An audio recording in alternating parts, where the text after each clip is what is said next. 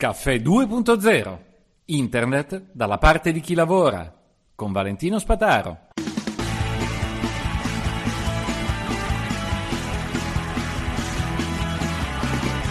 Buongiorno a tutti, qual è il podcast che vi parla di polizze assicurative?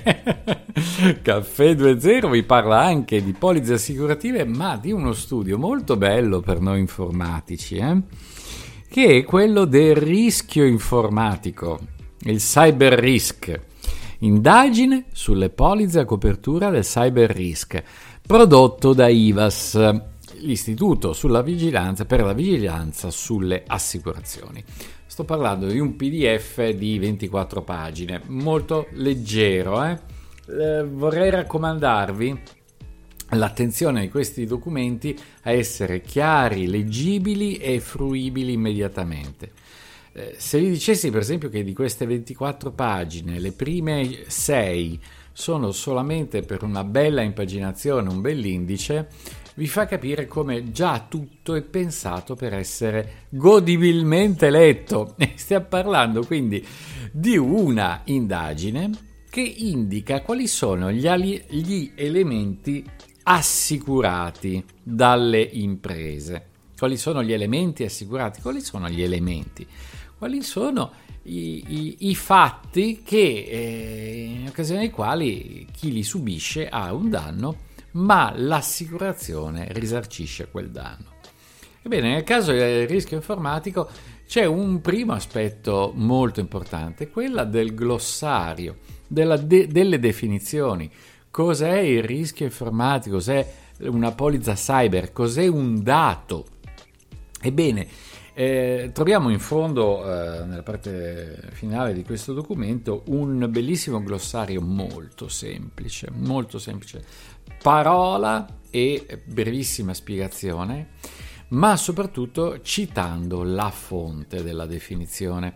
Quindi eh, le regole ISO, un testo di legge, raramente, spesso proprio documenti ufficiali autorevoli, non definizioni ehm, realizzate da chiunque, ma realizzate da eh, enti che servono a standardizzare il settore. Quindi quello che leggiamo è un testo di una ventina di pagine, tutto sommato, con lo standard dei rischi assicurati, con le condizioni, perché ricordiamoci che un'assicurazione ti risarcisce un danno a condizione che rientri nella polizza, nel danno assicurato dalla polizza. E quindi vediamo quali sono le distinzioni del, eh, introdotte. Questa è un'analisi che eh, è il risultato di uno studio di una cinquantina di polizze italiane, fatte però da IVAS, non da un organo eh, di parte. Certo che l'IVAS rappresenta, ma è anche l'istituto che vigila sulle assicurazioni.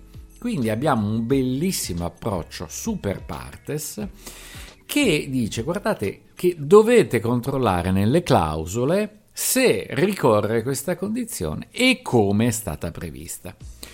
Quindi spiega quali sono proprio i, eh, i limiti di, di risarcibilità di un danno a seconda della singola clausola. E per darvi un'idea di come vengono affrontate queste clausole, vi dico solo che ci sono perlomeno 5 più 4, vedrete dall'indice, 9 ipotesi e, e poi eh, questa nuova ipotesi riguardante le polizze per le piccole imprese, ma ci sono anche delle polizze riguardate agli individui e alle famiglie e sono altre sei clausole. Ora, eh, voi sarete terrorizzati da un linguaggio legalese, vi dico solo che eh, l'analisi di sei, queste sei clausole eh, rivolte alle, alle, che riguardano le polizze rivolte alle famiglie vengono trattate in due paginette e mezza. Quindi molto molto semplice, molto chiaro. Vorrei dire, tutti noi che eh, lavoriamo online dovremmo avere la percezione di quali sono i rischi che le imprese sono disposte a, ad assicurare. Ora, non vale la pena in questa sede entrare nel dettaglio, ovvio, è, una, è uno studio specialistico. Raccomando a chiunque però di andarsela a leggere punto per punto, mm, ripeto, almeno la pagina 8 a 18 se siete imprese dalle 8 al 14, quindi stiamo parlando di poche paginette. E vi darà uno spettro molto ampio e completo, super partes, dei... Eh, non solo non solo di quello che le imprese risarciscono, ma anche di quello che succede più spesso nelle imprese, come danni, ok? Come danno informatico. Quindi, eh, eh, mentre uno lo legge, implicitamente pensa subito, ah, ma io questo rischio, come cerco di evitarlo nella mia azienda, sul mio telefonino, sul mio portatile personale? Mm?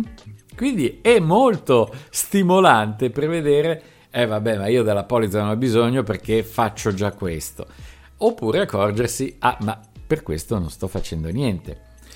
Eh, un aspetto che invece in questa sede mi piace anticipare eh, riguardo a questo rapporto è quello del, uh, del momento in cui il danno si verifica, ma nel momento in cui il danno si origina.